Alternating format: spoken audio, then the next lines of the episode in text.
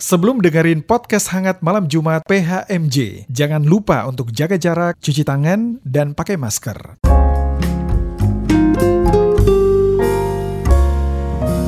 Podcast hangat malam Jumat.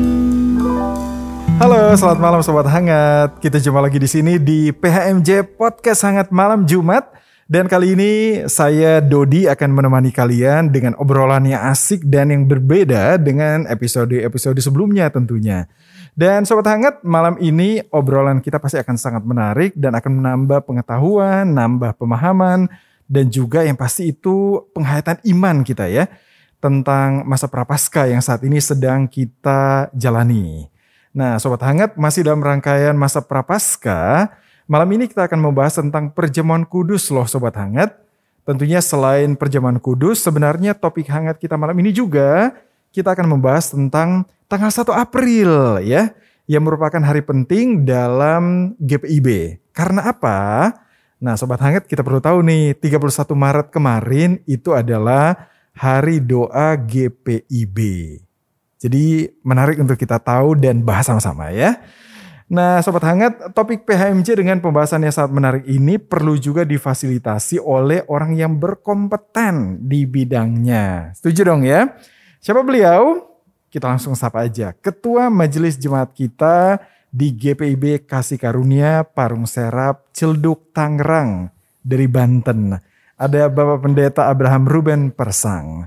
Kita sapa dulu ya sobat hangat. Selamat malam Pak Pendeta. Selamat malam Pak Dodi. Apa kabar Pak? Baik, terima Baik, kasih. Ya. Ya. Sehat-sehat? Sehat, puji Tuhan. Udah divaksin dua kali? Vaksin kedua kali. Luar Gimana biasa. Pak? Apa-apa dampaknya dengan divaksin dua kali Pak? Uh, yang kedua kali itu aja yang rasa pegel-pegel gitu ya. Mm. Di tempat vaksin, tapi di bagian yang divaksin, di lengan kiri. Mm. Uh, tapi itu cuma sehari gitu. Nah, terus kalau vaksin pertama, di lengan kanan dampaknya itu ngantuk dan oh. ngantuknya bukan di mata gitu, tapi oh. badan itu kayak ditidurkan. Oh, uh-uh. yeah. Gitu. Itu sih okay, yang lain-lain okay. enggak. Kalau nafsu makan? Nafsu makan selalu lapar. Cuman Ibu Pendeta yang vaksin kedua dampaknya itu uh, agak demam hmm. gitu. Nah, tapi Uh, sudah sempat ngobrol dengan salah satu jemaat kita yang dokter, hmm. dokter dokter Damar. Beliau bilang, memang biasanya setelah vaksin dan uh, beberapa catatan vaksin kedua yang memang uh, ada reaksi gitu. Oke. Okay. Dan demam itu biasa tiga hari gitu. Kalau yeah. memang perlu, ya pakai paracetamol aja gitu. Yeah. Nah, terus dokter Damar sempat berceloteh bilang begini. Jadi bener kan, uh, Bu Pendeta? Kalau itu vaksin bukan air gitu. Oh. Ternyata Mas dokter bisa ini juga, bergurau juga. Oke. Okay. Ya.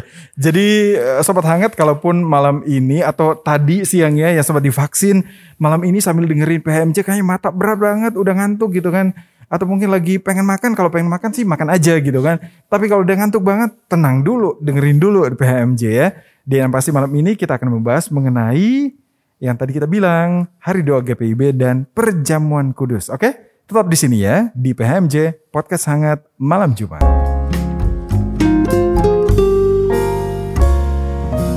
Podcast Hangat Malam Jumat. Masih di sini di P H M J, Podcast Hangat Malam Jumat. Dari kami di sini di G P I B Kasih Karunia Parung Serab Tangerang. Dan malam ini kita bicara mengenai hari doa G P I B dan juga perjamuan kudus ya. Saya bersama dengan Pak Pendeta Abraham Ruben Persang. Dan uh, Pak Pendeta tadi sudah uh, cerita ke kita gitu kan soal aktivitas hmm. di masa-masa ini. Dan uh, tadi di bagian awal juga Pak Pendeta, saya sempat bilang soal tanggal tiga puluh satu Maret itu hari yeah. khusus gerejawi, khususnya G P I B, bagi kita yang merayakan hari doa G P I B. Mungkin banyak jemaat yang belum terlalu familiar dengan ini Pak. Pak Pendeta bisa jelaskan hari doa G P I B itu apaan sih Pak? Iya, jadi kalau tadi disebutkan satu April, itu memang benar bahwa pada persidangan Sinode tahun dua ribu lima belas Di situ ditetapkan dalam hal ibadah hmm. bahwa hari Rabu sebelum Jumat Agung uh. itu adalah uh, menjadi hari doa G P I B gitu. Oke. Okay. Jadi satu April dua ribu lima belas itu memang mulainya kita G P I B me, hmm. me, apa istilahnya menjadikan uh. hari Rabu sebelum Jumat Agung itu sebagai satu ibadah di mana kita khusus untuk hari doa gitu. Oh, dan iya. memang Rabu itu kan biasanya jadi ibadah hari keluarga ya, keluarga, ibadah keluarga iya, gitu. Mm. Dijadikan momen itu gitu. Kalau tahun ini kemarin Rabu tanggal tiga puluh satu Maret berarti ada itu. kita kita buat uh, hari doa. Oh, oke. Okay. Jadi setiap hari Rabu setiap tahunnya sejak Hah? dua ribu lima belas setiap tahunnya itu di dibuatlah uh, tata ibadah hari doa gitu untuk Hah? setiap Rabunya ya. Nah, tahun ini kemarin tanggal tiga puluh satu Maret uh-uh. kita laksanakan itu. Iya. Gitu. Nah, itu buat kita semua sebagai bagian awal dari kita bicara soal hari doa G P I B ya. Tapi Pak, mungkin lebih cerita panjang soal backgroundnya, latar belakang ada hari doa G P I B ini. Iya. Kalau eh, dari tradisi dan juga apa yang selama ini berlangsung dari kehidupan liturgi gereja-gereja, kita kenal yang namanya Hari Doa Sedunia, yeah. gitu. Jadi itu salah satu yang menginspirasi begitu.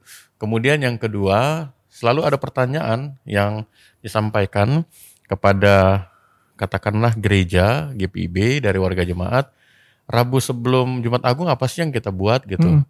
Masa nggak ada yang dibuat? Kalau dari Katolik kan ada yang namanya Pekan Suci. Iya. Yeah. Mulai dari Minggu Palma, Kamis Putih, Jumat Agung, Sabtu Teduh, dan Minggu Pasca gitu. Nah dengan e, masukan-masukan itu, G P I B melalui Departemen Teologi e, melakukan kajian-kajian. Sehingga kemudian lahirlah rumusan di tahun di persidangan Sinode tahun dua ribu lima belas hmm. untuk menjadikan, menetapkan Rabu sebelum Jumat Agung kita jadikan ibadah keluarga itu sebagai hari doa gitu. Artinya oh. itu me, apa ya mengangkat kembali peristiwa Injil ketika Tuhan Yesus sebelum penyalipan uh, melakukan berdoa ya di Taman hmm. Getsemani. Memang tidak sama persis waktunya gitu ya, karena setelah doa itu kan kemudian penangkapan dan seterusnya. Tapi paling tidak G P I B mau memahami bahwa uh, mempersiapkan warga jemaatnya sebelum memasuki Jumat Agung, kita sama-sama boleh beribadah dan dalam ibadah itu kita boleh uh, mengikuti teladan Kristus di Taman Getsemani. Hmm. Uh, itu yang menjadi backgroundnya begitu. Hmm, Oke, okay. Jadi kalau Sobat Hangat bertanya gitu, Pak kita lagi dengerin malam ini tanggal satu April. Hmm. Nah kalau tahun ini kan yang tadi Bapak bilang hari doa itu jatuhnya diadakan pada Rabu kemarin ya Pak? Ya, tanggal tiga puluh satu Maret, itu gak ngaruh ya? Cuman beda sehari antara uh, kenapa nggak harus April aja, kenapa harus di Maret gitu? Oh iya, jadi gini, yang perlu dipahami bahwa kenapa dicatat satu April itu sebagai hari penting, artinya dalam sejarah G P I B, dalam persidangan Sinode dua ribu lima belas, satu April itu dua ribu lima belas merupakan pertama kali hmm. G P I B menetapkan dan menjadikan Rabu hmm. sebelum Jumat Agung sebagai hari doa. Gitu, hmm. sehingga karena Jumat Agung dan Paskah itu kan dia akan selalu bergeser. Iya. Nah makanya patokannya bukan satu Aprilnya. Oh. Jadi iya, patokannya iya. itu Paskah dan Jumat Agung. Uh. Rabu sebelum itu itu menjadi hari doa. Iya. Karena nanti ada satu tahun di mana misalnya tahun uh. depan itu Paskah tuh tujuh belas April. Oh iya. Itu berarti jadi bisa lebih mundur. Nah itu dia. Tapi kalau misalnya dia lebih maju, pernah gak sih Pak Pasca itu di akhir Maret misalnya? Pasca di akhir Maret pernah, tahun dua ribu delapan belas kalau gak salah ya. Uh-uh. Uh-uh, itu pernah. Nah jadi, itu berarti kan jemaat gak perlu nunggu. Gak perlu tunggu, tunggu minggu berikutnya, gak perlu. Karena itu tadi latar belakang hari doa itu bahwa ada peristiwa Injil. Uh-uh. uh, Tuhan Yesus berdoa di Taman Getsemani. Yeah. Kemudian ada peristiwa, bukan peristiwa tapi background uh, hidup liturgis dari gereja-gereja secara universal. Kemudian saudara kita dari Katolik, ada yang namanya Pekan Suci itu. Nah, melalui Departemen Teologi itu dikaji gitu. Oh, kalau gitu ibadah keluarga hmm. sebelum Jumat Agung kita jadikanlah momen untuk keluarga hari berdoa Jumat. Mengikuti teladan Kristus. Maka itu disebut hari doa. Jadi ibadahnya itu lebih kepada uh, selain firman Tuhan, tapi diberikan durasi yang cukup banyak untuk doa hmm. gitu. Nah, jadi hari Rabu sebelum Jumat Agung itulah yang dijadikan sebagai momen untuk hari doa gitu. Oke. Hmm. Sobat Hangat mungkin juga langsung nanya, Pak, sebelum dua ribu lima belas kenapa belum ada belum ada penetapan, Pak? Iya. Kan G P I B udah lama nih, betul, udah betul, berapa ya? Berapa betul. tahun ya? tujuh puluh sekian. tujuh puluh tiga ya. Ah, kok enggak dari awal ada penetapan ini, Pak, gitu. Uh, itu kan pertanyaannya sama dengan begini. Kenapa pada tanggal berapa itu ya? Uh, dua puluh delapan Februari kalau tidak salah ya. Hmm.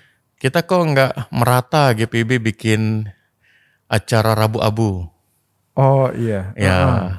uh, karena gini, ada hal-hal yang memang uh, perayaan atau ibadah-ibadah dalam uh, kehidupan liturgis gereja yang memang bersumber hmm. langsung dari Alkitab, hmm. peristiwa Injil gitu ya.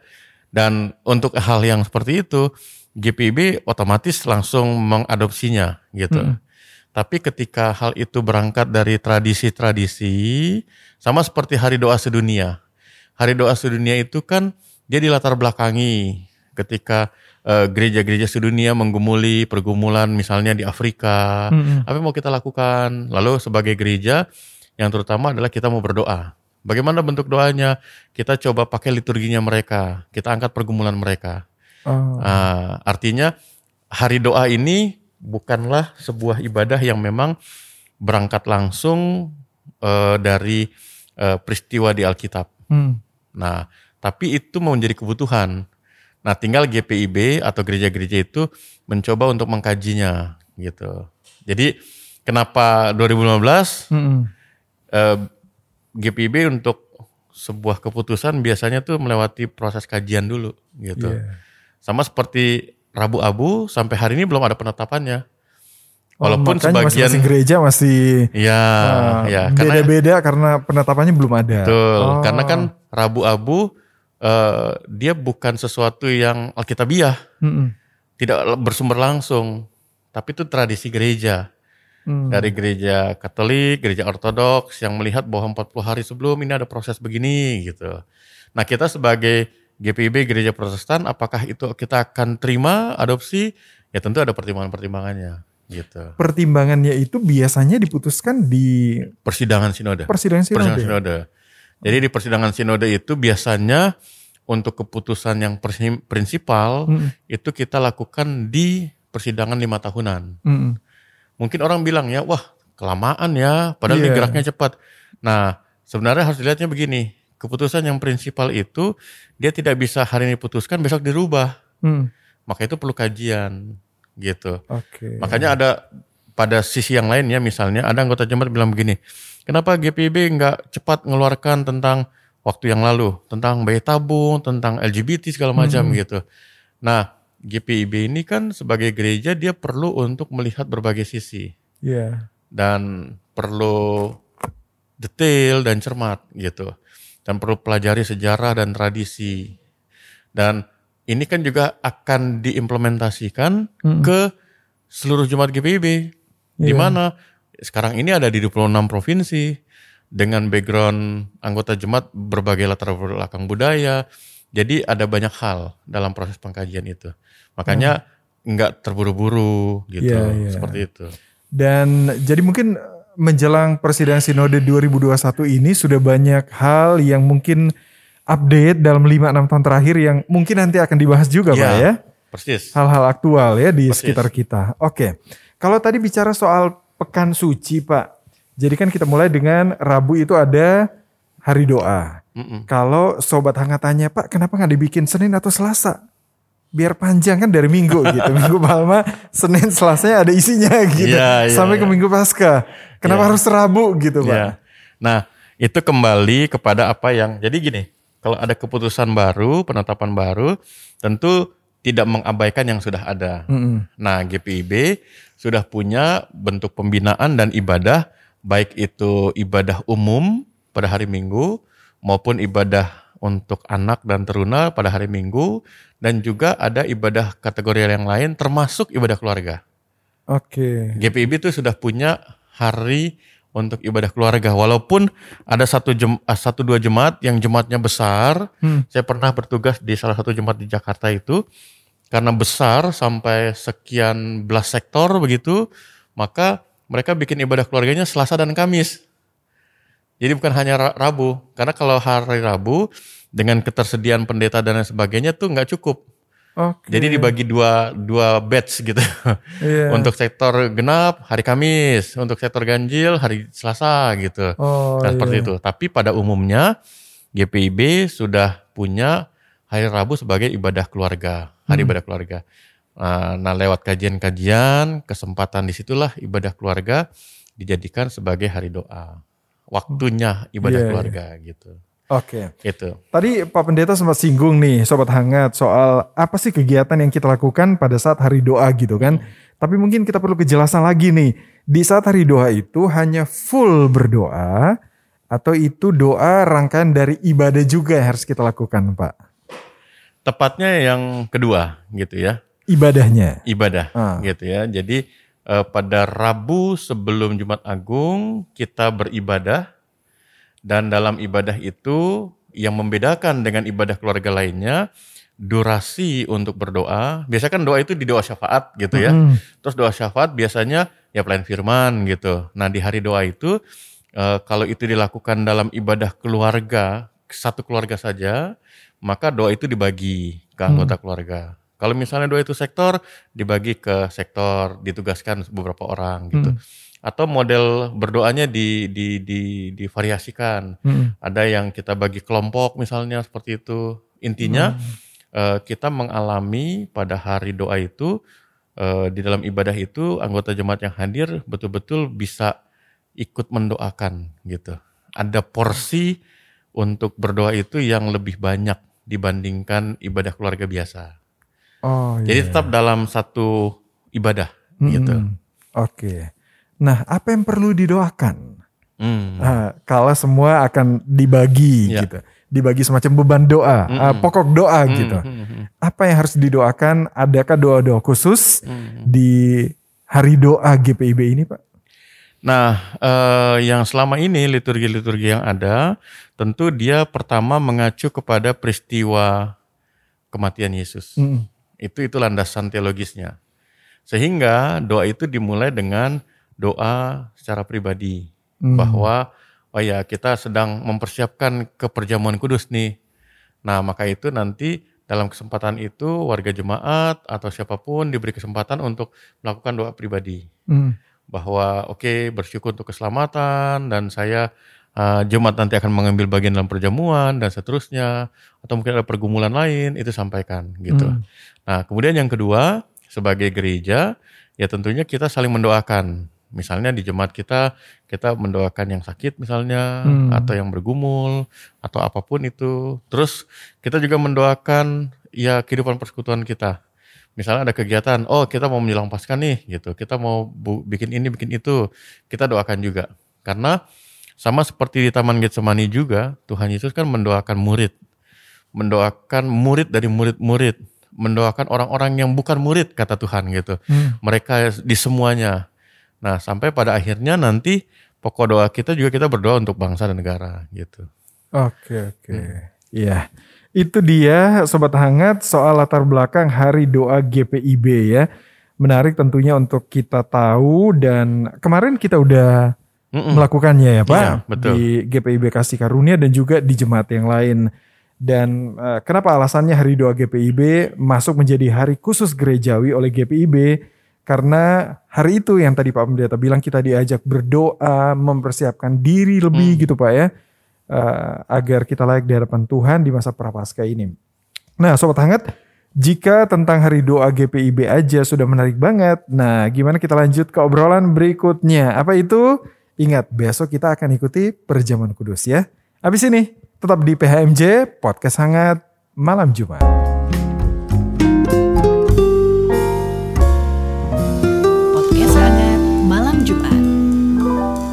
Sobat Hangat, masih di sini di Podcast Hangat Malam Jumat. Selamat malam bagi kalian semua nih yang lagi dengerin kita ya.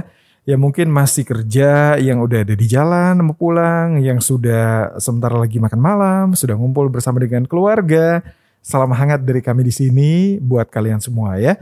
Dan tadi segmen pertama kita udah bahas hari doa G P I B yang juga kita udah laksanakan kemarin. Nah, sekarang ini kan Kamis malam, besok tuh tanggal dua April. Taulah, bukan cuma tanggal merah kan, tapi hari raya kita Jumat Agung. Dan biasanya gereja dan kita juga G P I B akan diadakan ibadah perjamuan kudus. Gimana Sobat Hangat? Persiapannya udah oke kan? Nah Sobat Hangat penasaran gak sih tentang sejarah perjamuan kudus di G P I B? Kalau kita penasaran, langsung aja kita kembali ke Pak Pendeta Abraham Ruben Persang, Ketua Majelis Jemaat G P I B Kasih Karunia di Parung Serab Ciledug Tangerang. Pak Pendeta, yep. Malam ini Sobat Hangat udah persiapan Pak buat besok perjamuan kudus ya. Dan kita kenal sebagai Hari Raya Jumat Agung, G P I juga G P I B juga melaksanakan ibadah perjamuan kudus. Pak, mungkin bisa dikasih pemahaman nih kepada kita semua, kepada Sobat Hangat tentang perjamuan kudus yang dihayati oleh G P I B. Pemahaman perjamuan kudus itu apakah hanya sekedar kita datang gereja, ibadah, makan roti, minum anggur, hanya segitu aja, atau ada makna apa di perjamuan kudus itu, Pak?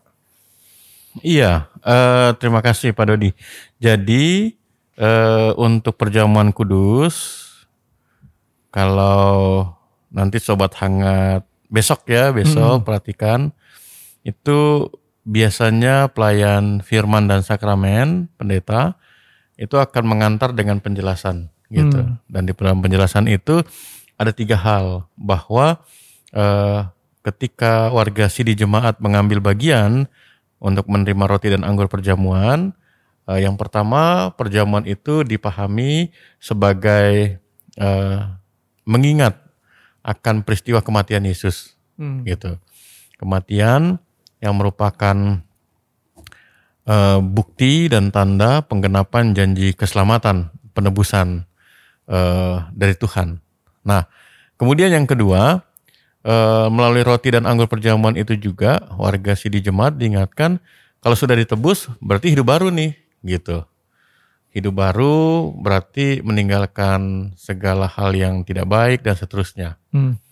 Dan yang ketiga, e, di dalam penjelasan itu juga disampaikan bahwa perjamuan kudus itu seperti perjamuan kudus Tuhan dengan murid-murid dua ribu tahun lalu, maka yang kita lakukan sekarang menuju kepada perjamuan kudus nanti hmm. bersama dengan Tuhan di sorga gitu. Tiga hal itu okay. yang selalu di, disampaikan kepada warga Sidi Jemaat, sehingga ketika jemaat datang untuk perjamuan dia tahu, oh saya adalah orang yang sudah ditebus, saya harus menjalani hidup baru, hmm. dan hidup baru ini menuju kepada Yerusalem baru, itu istilah yeah. umumnya gitu ya, gitu. Oke. Nah, apakah pemahaman G P I B tentang perjamuan kudus ini sama dengan gereja-gereja lain? Kan kita di Indonesia dan dunia kan banyak denominasi, Pak ya. Sama nggak atau apa bedanya gitu? Uh, harusnya sama. Harusnya sama karena itu bersumber dari peristiwa Injil juga hmm. gitu. Nah kalau ditanya apakah ada beda, biasanya beda itu di tata cara gitu. Di tata cara, kemudian di mungkin eh, apa materi yang dipakai gitu ya. Oh, iya. Kenapa saya katakan demikian? Karena gereja-gereja tradisional itu masih memakai roti dan anggur gitu. Hmm. Yang Protestan ya. Uh, Tapi kalau gereja-gereja yang sudah independen begitu, kadang ada yang pakai ganti dengan sirup, dengan hmm. teh dan lain sebagainya. Uh, alasannya misalnya kontekstualisasi atau apapun gitu. Hmm. Nah, lalu ada lagi nih gereja Protestan tapi memakai roti dengan hosti.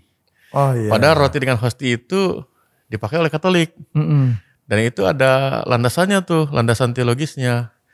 Dan itu sebenarnya berbeda gitu, Katolik dengan Protestan. Oke. Okay. Gitu. Ada yang ganti dengan kopi nggak, Pak? Berarti kopi dengan ubi ya? Oh, iya, dengan lebih kontekstual gitu ya. Oke, okay. Nah kita uh, udah tahu tentang pemahaman G P B soal perjamuan kudus ya. Um, Sobat Hangat, setelah mendengar itu, sekarang coba kita lebih mundur ke belakang, cari tahu tentang sejarah. Pak Pendeta boleh jelaskan ke kami nggak dan Sobat Hangat tentang sejarah perjamuan kudus itu dari awal? Dan sampai ke perkembangan sampai sekarang, Pak. Ada banyak, mungkin kan fase, hmm. ada banyak hmm. uh, waktu yang sudah dilalui yeah. dari awal perjamuan kudus sampai sekarang tuh, Pak. Iya, kalau kita mengacu pada uh, catatan Alkitab bahwa Matius dua puluh enam misalnya gitu hmm. ya. Uh, Tuhan Yesus melakukan perjamuan, tapi tidak disebut sebagai perjamuan kudus. Disebutnya perjamuan Paskah. Hmm. Dan itu perjamuan Paskah Yahudi. Apa yang mereka lakukan di sana, yang dilakukan sana adalah mereka makan roti tidak beragi, sayur pahit, dan uh-uh. anggur. Gitu, minum anggur. Dan mereka lakukan itu sebagai orang Yahudi yang mengingat peristiwa pembebasan orang hmm. Yahudi dari perbudakan di Mesir. Oke. Okay. Jadi perlu jelas untuk kita pahami bahwa ada perjamuan di di Alkitab, tapi itu perjamuan Yahudi, bukan perjamuan kudus yang kita lakukan sekarang. Mm-mm. Kenapa? Karena kalau kita baca di Matius dua puluh enam, ini juga menjadi sebuah sejarah dan dasar penetapan. Tuhan bilang begini, roti ini adalah lambang tubuhku katanya. Nah, yang akan digunakan sebagai tanda untuk penebusan dosa, penghapusan dosa. Kemudian Tuhan juga mengangkat cawan berisi anggur. Cawan ini, anggur ini tidak akan kuminum lagi. Hmm. Karena ini adalah darahku. Nah, itu yang menjadi dasar untuk kita, orang Kristen dan gereja melakukan perjamuan kudus. Yang kemudian, setelah kematian dan kebangkitan Yesus, kita bisa melihat bagaimana eh, Rasul Paulus di dalam tulisannya satu Korintus tiga belas itu menegur jemaat yang apa ya, melaksanakan perjamuan kudus tapi sembarangan. Iya. Nah, artinya dari situ kita bisa mendapatkan keterangan bahwa sejak jemaat di Yerusalem, Kisah Rasul dua dan empat, maka mereka melakukan tuh perjamuan itu. Untuk apa? Mengingat kematian dan juga kebangkitan Yesus. Hmm. Gitu. E, soal hidup baru mungkin mereka belum bahas itu. Soal Soal nanti perjamuan nanti di sana mungkin mereka belum bahas itu. Hmm. Tapi yang mereka bahas itu lewat perjamuan bahwa ada Tuhan Yesus yang mati dan sudah bangkit dan menyelamatkan kita. Yeah. Kalau di zaman para rasul yang menjadi berita penting itu adalah parousia, Tuhan datang kembali. Nah, tapi dari keterangan Paulus kita bisa melihat bahwa jemaat mula-mula itu melakukan perjamuan. Hmm. Nah, hanya saja uh, pada saat itu tidak selengkap kita. Waktu itu kan rasul-rasul yang memimpin dan seterusnya. Sehingga jemaat yang latar belakang Yahudi, latar belakang orang Yunani, mereka menerapkan dan melakukan perjamuan dengan caranya mereka. Makanya Paulus menegur itu hmm. di dalam satu Korintus. Baru kemudian pada masa Timotius dan para tua-tua yang dikenal dengan Presbiteros dan seterusnya, itu kemudian dirapikan sampai kemudian gereja itu berkembang begitu luas, ada gereja timur, hmm. ada gereja barat. Oh. Nah, gereja timur dengan tradisinya. Itu itu ada tradisi yang berbeda gitu ya, meneruskan perjamuan kudusnya. Nah, yang kita lakukan G P I B di Indonesia itu meneruskan apa yang dilakukan oleh gereja barat. Kenapa nggak ambil yang dari timur, Pak? Karena memang kita punya akar pemberitaan Injil itu dari barat. Oh iya. Karena penginjil-penginjil itu dari Eropa. Dari Eropa ah, ya. Ah. Okay. Kalau yang datang ke Indonesia itu dari Syria misalnya, hmm. atau dari Alexandria atau Ethiopia, mungkin ceritanya beda. Oh iya. Gitu. Iya, iya. Nah, ini kan kembali ke sejarah kan. Mm-mm. Jadi kenapa pakai cawannya? Terus kita mewarisi lukisan Yesus yang Leonardo da Vinci bikin uh, itu dengan uh, ya dengan meja uh, uh. itu itu kita mewarisi barat. Kalau timur nggak begitu? Timur sepertinya tidak begitu. Nggak saya ada... katakan seperti karena saya belum terlalu mendalami hal itu. Oh, iya. uh, uh. Jadi kalau Timur uh, lebih cenderung mengikuti kebiasaan orang-orang Yahudi gitu ya. Mm-hmm. Uh, duduknya seperti ya duduk bersama seperti keluarga. Kalau yeah. di Amerika kan ada yang tradisi Thanksgiving gitu uh-uh. ya, nah seperti itu gitu. Oke okay, oke. Okay. Nah itu soal perkembangannya. Yeah. Nah balik lagi kita ke uh-uh. kita ke G P I B. Mm. Dalam setahun kita berapa kali ya Pak perjamuan? Kita ada empat kali. Mm. Pertama jangan dilihat bulannya ya. Uh-uh. Yang pertama ini di Jumat Agung. Kenapa saya bilang jangan lihat bulannya? Karena dia bisa di akhir Maret, uh-uh. bisa di awal April. Bukan berarti empat per tiga bulan sekali enggak gitu? Enggak. Oh iya. Nah, eh, jadi empat bukan per tiga bulan, ini juga perlu clear nih. Jadi yang pertama itu Jumat Agung. Nah kemudian yang kedua sebagai eh, apa namanya kesatuan kita, keesaan kita gereja-gereja dengan gereja sedunia, maka kita laksanakan di bulan Juli. Mm-hmm. Bulan Juli waktu itu awalnya kita mau uh, apa namanya uh, bersekutu lah gitu hmm. ya dengan uh, hari doa sedunia, kemudian apa yang dilakukan oleh gereja sedunia hmm. gitu. Uh, tapi setelah tahun delapan puluhan kemari, maka G P I B memahaminya begini. G P I B itu kan punya yang namanya bulan Pelkes. Hmm. Bulan Pelkes itu bulan Juni. Pelkes itu pelayanan, pelayanan dan kesaksian. kesaksian. Jadi ah. kita masih ada dua ratus lima puluhan pos Pelkes. Mm. Nah jadi di bulan itu memang fokus pelayanan kita, pemberitaan dan apa arahnya ke pos Pelkes gitu. Jadi di bulan Juli itulah kita mengucap syukur. Mm. Nah kayak itu dilakukanlah perjamuan kudus. Kenapa? Mm. Karena perhatian kepada pos Pelkes itu merupakan tanggung jawab pemberitaan. Mm. Orang-orang yang sudah ditebus kan begitu. Nah yang kedua itu di bulan Juli. Lalu kemudian yang ketiga itu di bulan Oktober. Ada momen apa tuh Pak? Momen Oktober itu adalah momen reformasi.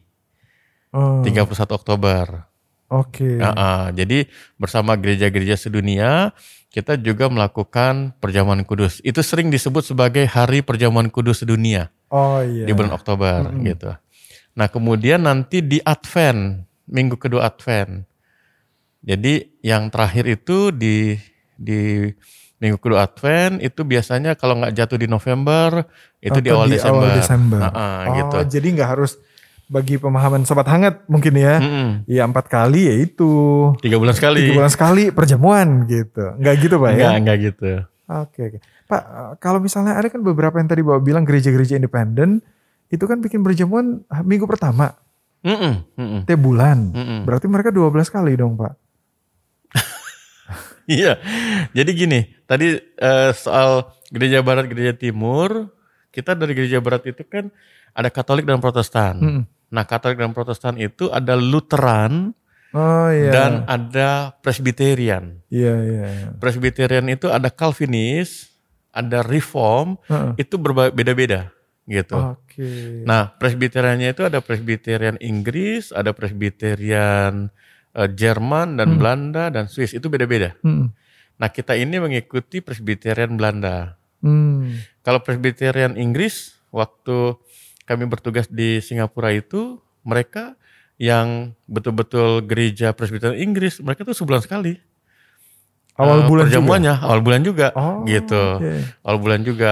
Uh, jadi uh, masing-masing denominasi gereja itu punya ininya sendiri gitu. Ya, ya. Jadi bukan nah. masalah frekuensinya berapa lama dalam setahun, ya. Berapa kali dalam setahun, betul. Bukan itu Pak betul. Esensinya ya. Betul.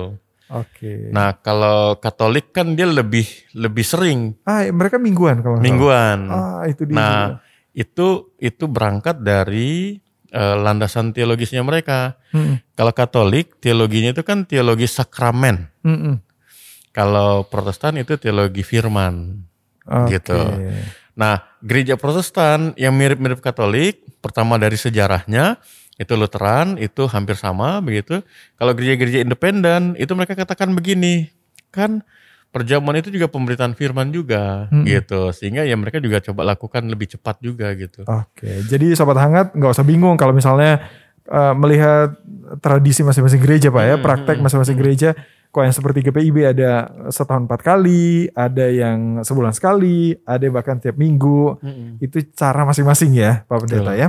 Oke, nah balik lagi ke G P I B Pak. Uh, proses pelaksanaan ritual penerimaan sakramen perjamuan kudus itu yang ada di kita semacam apa sih Pak? Uh, yang kita lakukan biasanya uh, dua minggu sebelum pelaksanaan hmm. kita sudah memberikan uh, pemberitahuan di warta jemaat uh. sambil memberikan arahan. Hmm. Jadi ada uraian di situ yang mencatatkan uh, catatan Alkitab tentang dasar dan makna perjamuan. Hmm. Nah itu dua minggu berturut-turut. Untuk apa? Untuk jemaat membaca dan kemudian mempersiapkan diri, hmm. begitu. Lalu kemudian e, tentu kita juga e, melalui anggota majelis ya, dua sepuluh, koordinator sektor, kita juga ngecek kembali gitu, anggota Sidi Jemaat. Hmm. Jadi kita informasikan, kita kemudian coba data kembali, lalu e, pada hari hanya kita beritahu bahwa pelayanan perjamuan itu uh, kita laksanakan dalam ibadah pagi maupun sore hmm. gitu. Jadi ada persiapan-persiapan yang dilakukan. Nah untuk penatua diakonnya juga kita lakukan persiapan gitu hmm. untuk uh, bagaimana prosesinya seperti itu. Hmm, oke okay, hmm. oke. Okay. Yang namanya semua kegiatan itu ada persiapan hmm. untuk sebuah pelayanan yang lebih baik gitu yeah. Pak ya. Tapi apa yang dipraktekkan di G P I B, ritual perjamuan di kita itu beda gak dengan gereja lain Pak? G P I B kan pernah begini, uh, ada masanya G P I B melakukan perjamuan dengan istilah pakai meja. Oh ya. Jadi perjamuan pada, duduk di meja. Nah, uh. Jadi mejanya itu dibuat bentuk salib. Uh. Lalu di sekitar meja itu ditaruh kursi uh, uh. untuk jemaat nanti pada dalam ibadah pada saat perjamuan nanti mereka akan bergilir dipanggil untuk duduk di sekitar meja. Uh-uh. Di sekitar meja itulah mereka menerima perjamuan. Yeah. Kalau sudah selesai mereka kembali ke tempat masing-masing lalu kemudian yang berikutnya gantian. Gantian Pak. Dan itu perjamuannya kita menerima masing-masing roti tapi minumnya dari satu cawan besar. Bukan yang bukan seloki, seloki. bukan seloki. Nah. Awalnya begitu. Makanya ada semacam begini, ada semacam wah, kalau perjamuan ini lama gitu. Hmm. Dulu ada seperti itu. Saya masih ingat tuh waktu remaja tuh orang akan bilang, nih pada hari ini apa nih? Oh, perjamuan. Wah, lama tuh pasti gitu. Kenapa? Karena memang harus begitu kan lalu lintasnya. Nah, terus pada masanya mulai ada tuh gereja-gereja pakai seloki. Uh-uh. Nah G P I B coba mengakomodir itu. Hmm. Jadi prosesi maju ke depan, berada di sekitar meja tetap dilakukan. Tapi tidak lagi pakai cawan, hmm. yang satu besar. Tapi pakai seloki, masing-masing terima potong roti, sepotong roti dan seloki. Hmm. Minum bersama waktu di meja itu. Hmm. Lalu dia lebih singkat, lebih cepat. Hmm. Tapi tetap lebih lama, eh maksud saya tetap lama. Karena apa? Karena harus ada waktu pindah dari tempat duduk sebelumnya ke, ke meja, ke meja dan gitu. ganti-gantian. Ganti-gantian. Ah. Nah, terus ada lagi dari situ berkembang begini. Kalau gitu perjamuan yang ke meja itu cukup Jumat Agung. Hmm. Tiga perjamuan yang lainnya cukup di tempat gitu. Jadi nggak perlu pakai meja. Nah itu mulai mempersingkat waktu lagi gitu kan. Nah terus ada lagi yang mengatakan begini, e, sebenarnya Jumat Agung itu apa pentingnya ke meja gitu. Hmm. Oh itu kan mengingatnya Tuhan Yesus. Tapi kalau misalnya dia pakai seloki, ya sebenarnya makna persekutuannya itu gak ada. Karena masing-masing minum sendiri. Hmm. Di mana persekutuannya. Hmm. Artinya dari segi waktu kan lama tuh. Yeah. Maknanya gak dapat, waktunya juga lama gitu. Hmm. Akhirnya kemudian disepakatilah, oh ya sudah kalau gitu ya pakai seloki aja. Jadi gak perlu lagi pakai meja. Meja cukup kita pasang sebagai simbol, hmm. tapi gak perlu lagi orang perjamuan di situ gitu. Itu udah berlaku di semua G P I B udah? Udah begitu Pak? Atau masih uh, ada praktek meja yang ganti-ganti meja masih ada? Masih ada. di beberapa gereja yang ini kembali kepada anggota jemaatnya ya, hmm. dan lokasi tempatnya di beberapa gereja yang uh, ya jemaat-jemaat tertentu lah masih melakukan seperti itu gitu. Hmm. Terutama yang kalau boleh saya bilang jemaat-jemaat tua hmm. gitu ya, terus yang memang backgroundnya dari Indonesia Timur gitu, hmm. itu masih pelihara itu tuh. Jadi gitu. Bagi kita tuh dari Indonesia Timur lebih berasa perjamuannya kalau duduk di lebih meja. Lebih sakral apa? Gitu. Ya. Uh-uh. Atau mungkin lebih lebih banyak minumnya juga nggak tahu juga. Ya, nah yang terakhir itu ada ada ada yang dilakukan begini. Oke, okay, uh, semua seloki dengan potongan ang- uh, roti hanya pada waktu Jumat Agung karena hari Minggu sebelumnya ada peneguhan Sidi. Bolehkah yang C D baru itu yang ke meja gitu? Hmm. Ya boleh-boleh saja, itu kan kesepakatan-kesepakatan. Karena itu momen pertama momen mereka pertamanya, ya. Oh, gitu. Iya, iya. Uh, gitu. Oke oke. Nah, Sobat Hangat udah tahu lah ya soal perjamuan kudus yang ada gitu kan di gereja-gereja dan terutama di G P I B. Kalau kita nih malam ini persiapannya gimana untuk? Soalnya kalau di Indonesia Timur Pak, di saya masih kecil suka bilang duduk perjamuan, hmm. kayak gitu Pak. Jadi yeah, yeah, suka, yeah. eh jadi gimana besok mau duduk perjamuan? Jadi kayak gitu kan, terbangun dari apa? Biar duduk di meja. Iya iya iya. Sebenarnya pada masanya G P B juga lakukan itu gitu. Uh. Cuman sekarang uh, ya. Pasti pendeta mengingatkan untuk yeah. presbiter karena ini ada perjamuan, uh-uh. kita mempersiapkan diri secara khusus gitu ya. Uh, bahkan untuk yang potong roti pun gitu uh-uh. ya, kita khususkan presbiter siapa yang bertugas gitu. Yeah. Uh, intinya kita mempersiapkan itu secara baik begitu yeah. ya. Seperti malam ini kalau saat ini Sobat Hangat dengar podcast, hmm. ya saat yang bersamaan para presbiter sedang mempersiapkan diri Betul. Untuk persiapan besok gitu. Oke oke. Semoga juga semua kita Sobat Hangat jemaat-jemaat yang besok akan merayakan uh, Jumat Agung mempersiapkan diri dengan hmm, baik betul, ya. Betul betul. Nah Sobat Hangat, tim P H M J juga sudah membuat kuesioner untuk warga jemaat nih yang masih penasaran hmm. dan yang masih mau nanya, yang masih belajar tentang hari doa dan perjamuan kudus. Jadi Sobat Hangat penasaran dong ya, pertanyaan-pertanyaan dari jemaat tentang hari doa dan perjamuan kudus itu semacam apa sih? Nanti kita bahas segmen berikutnya ya. Tetap di sini di P H M J Podcast Hangat Malam Jumat.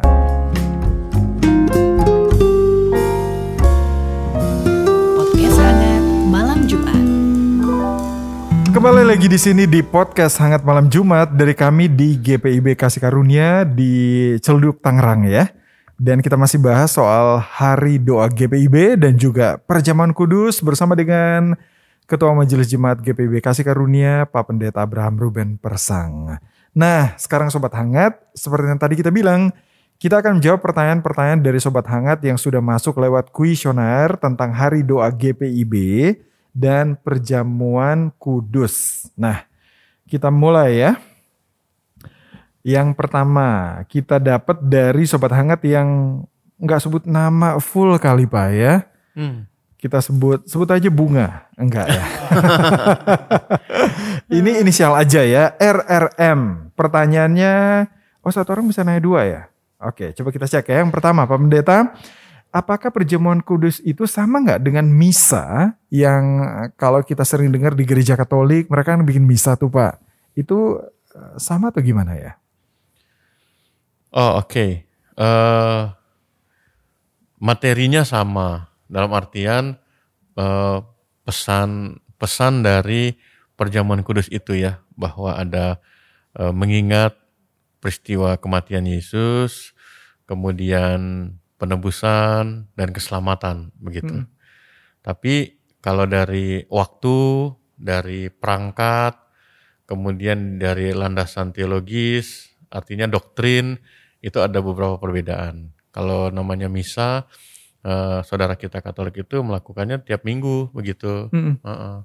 Kemudian landasan landasan teologisnya itu eh, beda. Bedanya apa?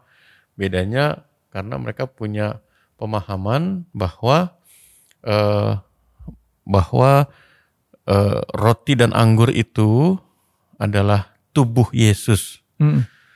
E, sementara kalau Protestan itu memahami roti dan anggur itu adalah lambang tubuh dan darah Yesus gitu. Makanya hmm. kalau di Katolik hmm. mereka pakai hosti. Yeah. Nah itu dilandasi dengan doktrin yang namanya transsubstansiasi. Jadi ketika hosti itu masuk ke mulut, hmm. langsung kena air liur kita di lidah, hmm. itu langsung habis. Oh. Iya. Nah itu punya makna bahwa itulah yang dipahami dalam doktrin orang Katolik bahwa hmm. hosti itu adalah tubuh Yesus, dia hmm. menyatu dengan tubuh kita. Hmm. Nah itu hmm. yang namanya transsubstansiasi. Substansi roti itu, hosti itu, dia berubah menjadi tubuh Yesus. Hmm. Demikian pun anggur, hmm. anggur itu dipahami. Zat anggur itu berubah menjadi darah Yesus. Mm-hmm. Nah kalau Protestan pahami enggak, bahwa roti is roti, tetap roti, anggur tetap anggur. Tapi walaupun ketika, sekarang gereja Protestan udah banyak yang pakai hosti. Iya, ah. tapi itu alasannya lebih kepada uh, praktis sebenarnya, oh, bukan landasan iya. teologis. Iya, iya, yang iya. saya pernah dengar dari beberapa rekan di, di gereja-gereja tertentu yang pakai hosti itu mereka lebih pada landasan praktisnya gitu. Hmm. Kalau misalnya ditaruh di satu baki itu kan, kalau hosti itu kan bisa satu tumpuk gini banyak. Banyak, iya. Kalau potongan roti ini baru berapa udah penuh gitu kan. Betul. Nah, lebih pragmatis sih gitu. Okay. Nah jadi kalau Protestan punya doktrinnya itu namanya kosubstansiasi. Hmm. Jadi zat roti dengan tubuh Yesus itu tetap masing-masing punya substansinya. Jadi tidak berubah. Hmm. Nah kita yang menerima, kita makan roti, tapi kita mengerti ini simbol lambang dari tubuh Yesus gitu. Hmm. Jadi dalam tubuh kita tuh tidak ada perubahan zat gitu. Itu bedanya dengan doktrin Katolik yang hmm. mengatakan ketika kita ambil itu, itu berubah. Nah dampaknya apa? Dampaknya kalau saudara kita Katolik tentu ada semacam apa ya, semacam... Uh, apa sakralitasnya itu begitu tinggi gitu, terus kayak hmm. semacam ada powerful gitu ya, kenapa? Hmm. Karena ada tubuh Yesus gitu. Yeah, yeah, yeah. Nah apakah di Protestan berkurang makna itu? Harusnya enggak. Hmm. Cuma itu tadi, karena jemaat itu menerima roti, ya ini roti, anggur, kadang-kadang saya perhatikan kalau sudah perjamuan itu kadang-kadang uh, ketika menenggak itu ya, hmm. minum gitu, hmm. itu kelihatan tuh kebiasaan yang uh, suka ikut perjamuan dengan hmm. suka minum. Nah itu kelihatan caranya gitu. Kalau suka minum itu ditos dulu Pak ya? Nah, ditos dulu. Gerakannya tuh sama gitu. Seperti orang ah sedap gitu kan. Nah, kayak gitu. Oke. Pertanyaan kedua Pak. Di masa pandemi ini kan belum semua gereja melaksanakan tatap muka Pak ya. Hmm. Belum semua yang bisa luring. Nah boleh gak sih Pak? Atau sah nggak sebuah perjamuan misalnya kita laksanakan di rumah masing-masing? Yang pasti kan jemaat akan bilang kan kita juga bisa siapin roti mm. dan anggur gitu. Mm. Dengan panduan ya secara online. Mm. Itu gimana Pak? Nah itu yang belum dirumuskan secara formal dan menjadi ketetapan. Walaupun mm. pada tahun lalu ya Sinode sudah mengeluarkan semacam surat arahan atau katakanlah pem, pem, pengarahan ya, bahwa kalau memang mau dilakukan seperti itu silahkan dilakukan. Hmm. Tapi kata silahkan itu kan karena ada kondisi kahar, kondisi pandemi. Hmm. Nah, nah untuk gereja-gereja yang memungkinkan dengan luring atau mungkin dilayani langsung itu ya disilahkan juga gitu. Hmm. Jadi eh, saya bersama dengan P H M dan Majelis Jemaat saya menyampaikan begini. Untuk kasih karunia kita lakukan tetap dengan luring. Hmm. Saat itu ada tiga kali kita lakukan bahwa saya yang datang ke rumah hmm. gitu. Kenapa itu saya lakukan? E, walaupun itu mungkin tidak praktis gitu ya, bahkan beresiko. Karena menurut saya dan sampai hari ini belum ada perubahan di di dasar tata ibadah itu. Hmm. E, G P I B belum ada rumusan yang mengatakan bahwa anggota jemaat itu bisa melayani sendiri perjamuan itu. Oke. Makanya kan ada tugas umum dari presbiter dan tugas khusus dari presbiter hmm. untuk pendeta, penatua, diakan. Jadi di situ dikatakan tugas khusus seorang pendeta, dia adalah pelayan firman dan sakramen. Hmm. Artinya untuk perjamuan itu hanya pendeta yang bisa melayani. Oke, gitu. langsung, langsung, oh, gitu. Okay. Kan beda dengan memandu, hmm. dengan melayani langsung beda. Oh, iya, gitu. Iya, iya. Dan ternyata pada waktu tahun lalu dari ge- beberapa gereja saudara ya, hmm. eh, kan itu mereka posting di sosial media yang coba lakukan dengan perjamuan sendiri, menyediakan hmm. roti hmm. dan melayani sendiri dipandu secara live streaming. Ternyata muncul persoalan, kenapa? Anak-anak ikut ibadah di situ dan mereka minta rotinya. Yang harusnya belum, yang harusnya belum bisa. Gitu. Okay. Nggak dikasih, akhirnya nangis dan lain sebagainya gitu. Yeah, yeah. Nah, hal-hal seperti ini dalam kehidupan bergereja memang perlu untuk kita betul-betul cermat gitu. Hmm. Karena e, kalau kita sekedar melakukan sesuatu itu dengan pragmatis, itu kan dampaknya banyak gitu. Oke, okay, oke. Okay. Ini mungkin akan dibahas di persidangan Sinode nanti iya, Pak ya. Iya, iya. Nanti iya. Kalau misalnya ada kejadian lagi semacam ini, jangan Betul. sih ya, jangan ada lagi jangan, pandemi jangan, ya. Jangan. Tapi perlu juga Pak Betul. ya, karena Betul. udah kejadian Betul. gitu kan. Oke, terima kasih untuk R R M yang sudah ngasih dua pertanyaan. Kita beralih ke pertanyaan berikutnya. Ini dari Sobat Hangat yang berinisial N N. Hmm. No name. Alasannya gak mau terkenal Pak. Karena... P H M J udah sangat terkenal. Jadi kalau namanya disebut di sini pasti langsung tenar ya. Nah, dari N N yang pertama gini. Pak Pendeta, apa beda makna kalau perjamuan kudus itu dilaksanakan di meja perjamuan atau enggak? Pakai sloki atau cawan? Pakai hosti atau yang tadi kita bahas Pak, pakai roti? Iya, gitu. iya, iya. Gimana tuh, Pak? Kalau untuk soal dilaksanakan di meja perjamuan atau tidak, eh uh, makna prinsipalnya sebenarnya nggak ada ya gitu hmm. ya. Karena sebenarnya e, ketika Tuhan Yesus melakukan perjamuan pada malam sebelum dia diserahkan, itu pun dia melakukan perjamuan itu perjamuan Pesha. Hmm. Meja yang dipakai itu adalah meja sebagaimana orang-orang Yahudi dalam keluarga memakai itu gitu. Hmm. Hanya saja kemudian gereja ada yang membuat semacam kebiasaan gitu. Kalau perjamuan itu bikin meja bentuk salib. Pada waktu itu kan gak ada, Tuhan Yesus gak bentuk salib gitu kan. Maksud saya harus jelas juga nih gitu. Jangan sampai sesuatu yang bukan prinsipal, jadi tradisi terus jadi kayak hukum gitu. Mm-hmm. Nah kemudian yang kedua soal sloki atau cawan. Memang kalau menurut tradisi yang ada, kalau untuk persekutuan itu pakai satu cawan gitu. Mm. Nah cuma kan memang e, maknanya itu sekarang kita mau pahami bukan soal satu. Satu perangkat, hmm. satu alat, tapi keesaan dari iman kita gitu.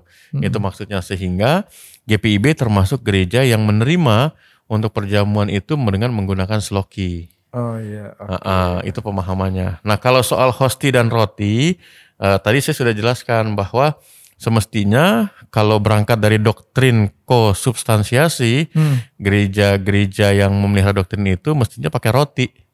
Bukan pakai hosti hmm. gitu. Karena okay. hosti itu kan dipahami oleh orang Katolik sebagai transubstansiasi. Dia berubah langsung zatnya menjadi tubuh Yesus. Iya, iya, iya. Gitu. Menarik sih Pak kalau cawan. Apalagi kalau dibahas di masa pandemi justru cawan gak rekomendasi Pak ya. Iya, iya, kalau dipakai buat sama-sama betul, kan. Betul. Apalagi kalau mau minum disemprot alkohol. Itu udah bercampur alkohol. Tambah mabok deh. Oke, okay. Yang kedua, kenapa G P I B Kasih Karunia perjamuan kudusnya udah gak pakai meja Pak? Nah, yeah. ini pasti Sobat N N ini kangen duduk di meja perjamuan Pak. Iya, jadi uh, kenapa enggak-enggaknya saya uh, sempat sampaikan kepada Majelis Jemaat dalam sidang Majelis Jemaat bahwa per, pertama pertanyaan saya adalah bagaimana nih yang dilakukan oleh Kasih Karunia terkait dengan perjamuan begitu. Lalu kemudian Majelis Jemaat menceritakan, oh ya kami pakai meja perjamuan itu nanti akan e, bergiliran e, masuk ke sekitar meja dan seterusnya. Lalu pertanyaan saya berikutnya, ketika di meja itu pakai sloki atau pakai cawan yang besar? Hmm. Oh pakai sloki gitu. Hmm. Terus dari situ menyusul pertanyaan saya, kalau begitu makna kemejanya untuk apa? Hmm. Kalau kita pakai sloki, artinya masing-masing punya roti dan sloki, terus kemeja maknanya apa? Oh kita bersama-sama, bersama-sama yang itu bisa menunjukkan keesaan nggak gitu? apakah ketika tanpa meja kita tidak bisa esa? Hmm. Jadi uh, ini kan kita bicara untuk melihat semua sisi gitu. Sampai kemudian akhir uh, sama-sama melihat bahwa oh iya ya, nggak harus ke meja kita kemudian uh, tidak menjadi esa. Jadi hmm. di tempat masing-masing pun oke. Okay. Kita menerima roti dan anggur dan makan bersama-sama. Itu uh, wujud keesaan kita gitu. Okay. Jadi dari situlah kemudian kita sama-sama sepakat. Dan itu saya sampaikan di sidang majelis jemaat. Dan hmm. sidang majelis jemaat menyetujui untuk perjamuan kita tetap laksanakan di kursi masing-masing. Hmm. Dengan menerima seloki dan sepotong roti. roti. Dan kita makan dan minum bersama-sama. Okay. Hanya untuk setiap Jumat Agung, kepada Sidi baru dan orang tua hmm. diberi kesempatan hmm. untuk uh, duduk di sekitar meja yang disiapkan, tapi mereka makan dan minum roti dan anggur itu bersama dengan jemaat yang duduk di kursi masing-masing. Oh iya. Yeah. Jadi yeah. tidak ada tidak ada antrian dan lain sebagainya hmm. gitu. Itu alasannya. Okay. Kecuali kalau misalnya nanti tahun depan Jemaat Kasih Karunia melalui sidang majelis jemaat katakan perjamuan kita pakai satu cawan besar hmm. gitu. Hmm. Wah, saya senang banget tuh. Okay. Berarti kita kembali ke meja gitu. Iya, iya, iya. Tapi sorry Pak, um, Pak Pendeta pernah ngalamin itu? Yang melayani dengan cawan pernah, dan seloki? Pernah. Okay. Tahun dua ribu sampai dua ribu dua waktu uh. saya melayani salah satu jemaat G P I B di Jakarta Utara. Oke. Okay. Dan itu Ta- memang lama sekali. Dan pernah ngalamin yang pas periodenya, misalnya tahun ini pakai cawan, tahun berikut eh tahun lalu cawan, tahun ininya pakai sloki. Uh, iya. Yang perubahan itu. Pernah, pernah. Banyak jemaat yang protes nggak, Pak sloki kurang nih, kurang banyak. Ada nggak kayak gitu? Iya, memang di di jemaat tertentu ada yang lebih suka dengan cawan besar. Uh, uh, uh. Kenapa? Karena itu kan dia uh, tidak ada ukuran ya. Uh, uh. Kalau yang sudah biasa minum, satu tegukan tuh bisa mungkin dua puluh mili masuk ke lehernya gitu. Berapa seloki tuh ya. Tapi yang tidak terbiasa mungkin dia icip aja gitu kan yeah, gitu. Uh, ya ya seperti itu sih gitu. Oh, okay, okay. Jadi uh, bukan lebih kepada makna apanya ya. Tapi mm. orang lihat wah ini kesempatan gitu. Yeah, yeah. Dan malah. Mungkin udah, kesempatannya karena di aus Pak. Mungkin juga gitu ya. Makanya di, di gereja tertentu ya, di jemaat tertentu saya ingat betul itu, beberapa rekan majelis bilang gini, pasti ini yang ini ini semua akan muncul. Kenapa? Karena perjamuan, minum anggur katanya. Oh seperti itu. Yeah, yeah, itu kan ngeri itu. Oke, okay. Kita beralih ke pertanyaan berikutnya. Ini juga sobat hangat yang malu-malu Pak, nggak mau sebut namanya, N N aja katanya. Hmm. Yang pertama, Pak Pendeta, kenapa hanya warga Sidi Jemaat yang boleh ikut perjamuan? Oh, Oke, okay. ya. Uh, Sidi itu begini, G P I B secara umum e, memelihara tradisi baptisan anak. Mm. Itu artinya seorang warga G P I B yang dibaptis anak, dia menerima baptisan itu ketika dia kecil. Dia belum memiliki pemahaman. Nah, kenapa mereka bisa dibaptis? Karena mereka dibawa oleh orang tuanya. Mm. Maka itu G P I B mewajibkan warganya yang dibaptis pada waktu anak untuk ikut katekisasi. Hmm. Supaya apa? Supaya dia mengerti tanggung jawabnya, pemahamannya tentang iman dan seterusnya, dan termasuk di dalamnya tentang sakramen. Artinya yang belum di C D itu dia belum menerima pengetahuan dan pemahaman tentang perjamuan itu, makna pentingnya, sehingga dia harus lewati proses katekisasi dan dia di C D. Hmm. Jadi orang yang di C D itu bukan hanya dia mengerti, mengetahui dan memahami, tapi dia juga dewasa secara iman. Itu yang tadi saya sempat singgung, catatan dan peringatan Paulus dalam satu Korintus tiga belas bahwa perjamuan kudus itu gak boleh sembarangan begitu. Jadi C D itu salah satu ukuran untuk warga jemaat betul-betul dia siap mengerti, mengetahui dan menghayati makna perjamuan kudus itu. Oke, itu ya. Hmm. Jadi kenapa alasannya hanya warga C D jemaat yang boleh? Nah, pertanyaan kedua Pak, kalau gereja lain yang saya tahu katanya, kalau jemaat yang kena sanksi gereja tidak boleh ikut perjamuan. Yang kena sanksi gereja gitu kan. Kalau di G P I B ada aturan begitu Pak? Ada. Tapi hmm. pendekatannya beda. Kalau hmm. di gereja lain, uh, saya sebut misalnya gereja dari Lutheran, hmm. itu mereka memakai uh, kebijakan yang namanya siasat dan sanksi gereja. Hmm. Misalnya ada satu warga jemaat gitu ya yang eh, kedapatan korupsi gitu atau hmm. berzinah, hmm. eh, dilakukan peng- percakapan pastoral, lalu kemudian dia kena dalam status siasat gereja atau sanksi. Hmm.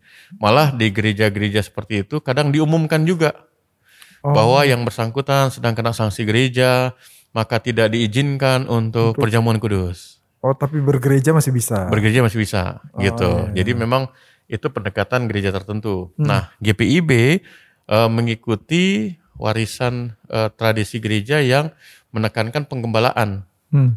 Penggembalaan dalam artian apa? Ketika ada jemaat yang bermasalah, maka pendeta dan presbiter lain lebih proaktif untuk melakukan uh, pendekatan, memahami masalahnya apa, lalu kemudian uh, mengkonseling mereka, lalu mengusulkan uh, jalan keluarnya seperti apa gitu. Hmm. Nah, jika status kondisinya itu uh, agak berat begitu dan ternyata tidak ada perubahan, maka pendeta sebagai ketua jemaat punya wewenang untuk menyatakan warga jemaat tersebut berada dalam status penggembalaan khusus. Oh, okay. Nah, kalau sudah ada berada dalam penggembalaan khusus, bahasa gereja lain kena sanksi. Hmm. Nah, itu berarti beliau atau yang bersangkutan tidak tidak bisa mengikuti uh, ya hak-haknya. Salah satunya hmm. adalah menerima sakramen. Oke, okay, oke. Okay. Itu dia ya. Nah, beralih ke pertanyaan berikutnya.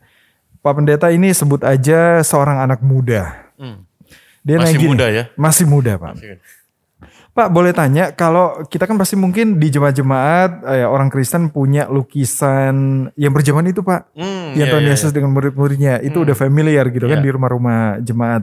Nah, boleh tanya Pak, lukisan itu posisi duduk Tuhan Yesus dengan murid-muridnya itu maknanya apa sih?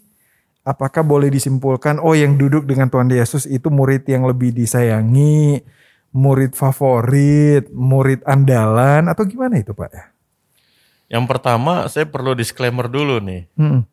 Kalau saya menjelaskan ini tentu tidak mewakili Leonardo da Vinci hmm. yang menghasilkan lukisan itu gitu ya. Jangan sampai nanti Leonardo mungkin da Vinci. Mungkin ada titisan darahnya. Ah, tapi uh, beberapa catatan yang saya baca terkait dengan lukisan karya Da Vinci tentang hal ini.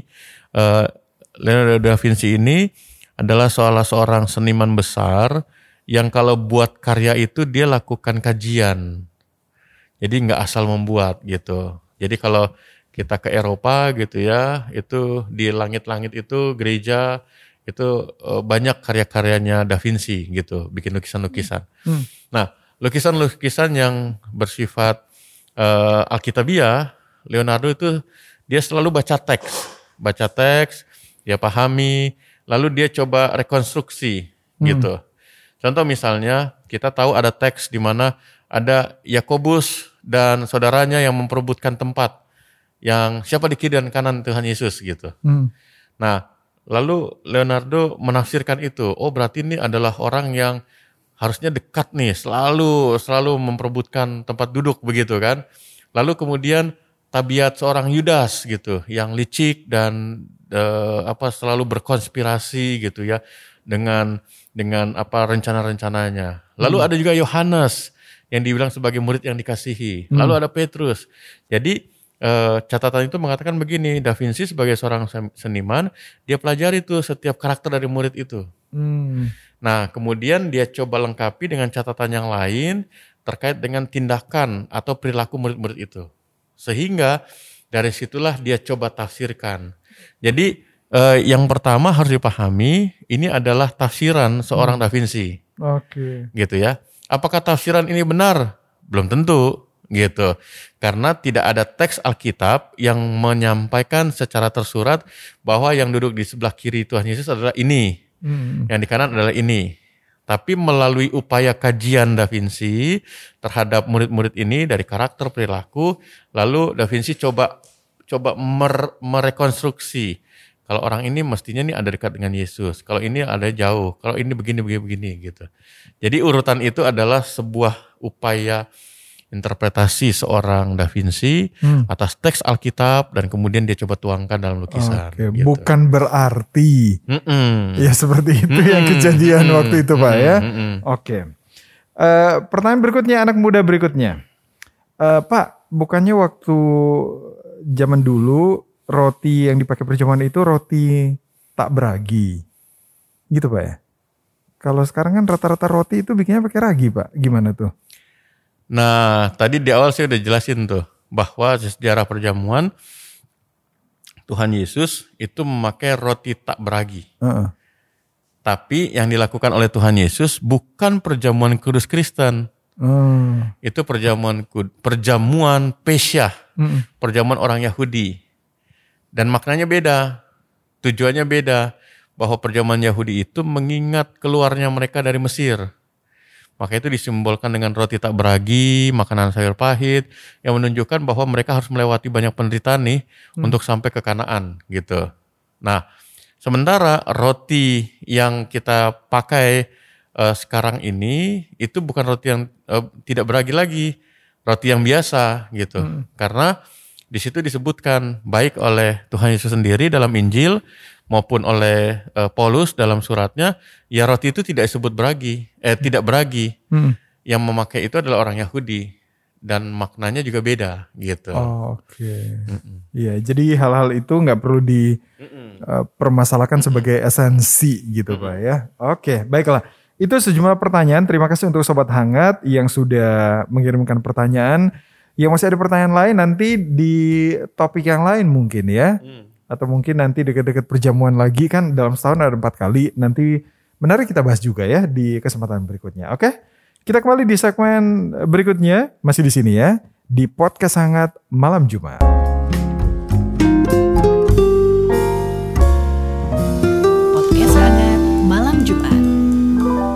Masih di sini di Podcast Hangat Malam Jumat, dan sekarang kita sudah ada di segmen yang terakhir ya.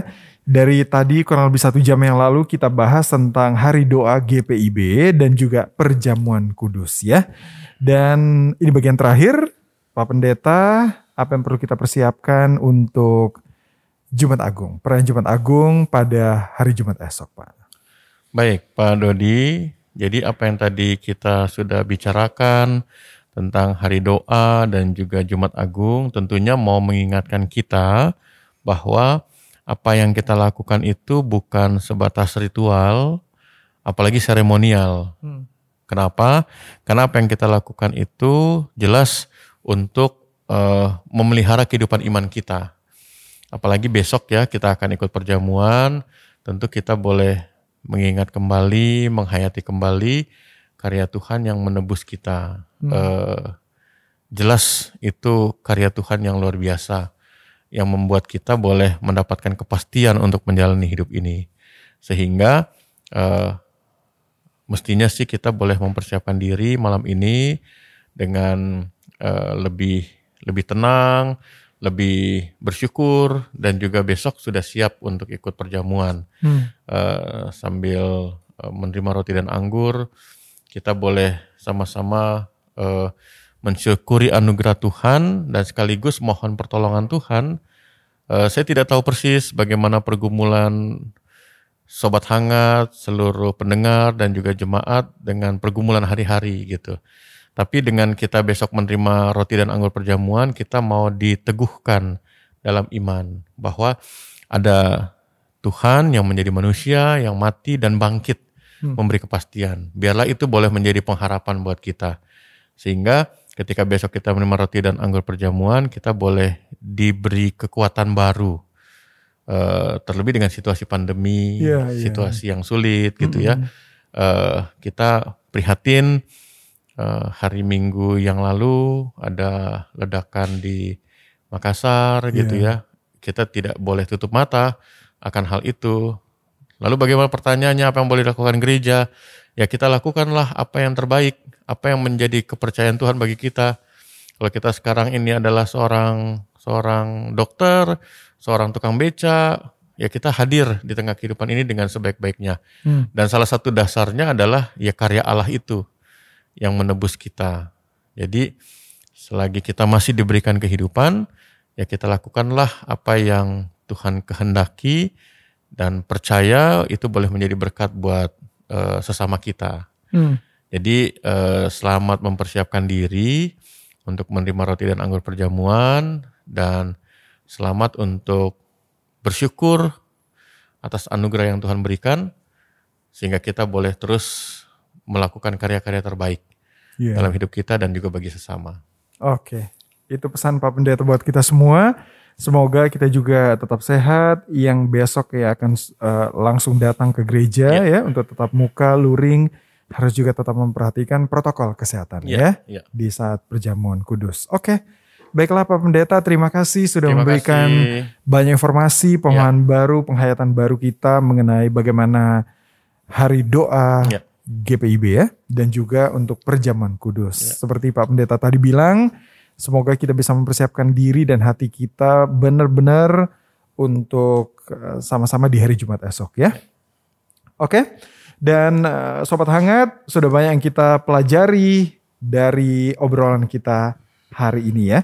Dan juga akan menutup rangkaian episode-episode Prapaskah P H M J dalam enam minggu terakhir ya Pak Pendeta? Iya. Oke, okay. Dan yang pasti Sobat Hangat, tidak terasa ya, bentar lagi Paskah, hari Raya Paskah semakin dekat. Jadi malam ini kita sekali lagi sampaikan terima kasih untuk Pak Pendeta Abraham Ruben Persang ya.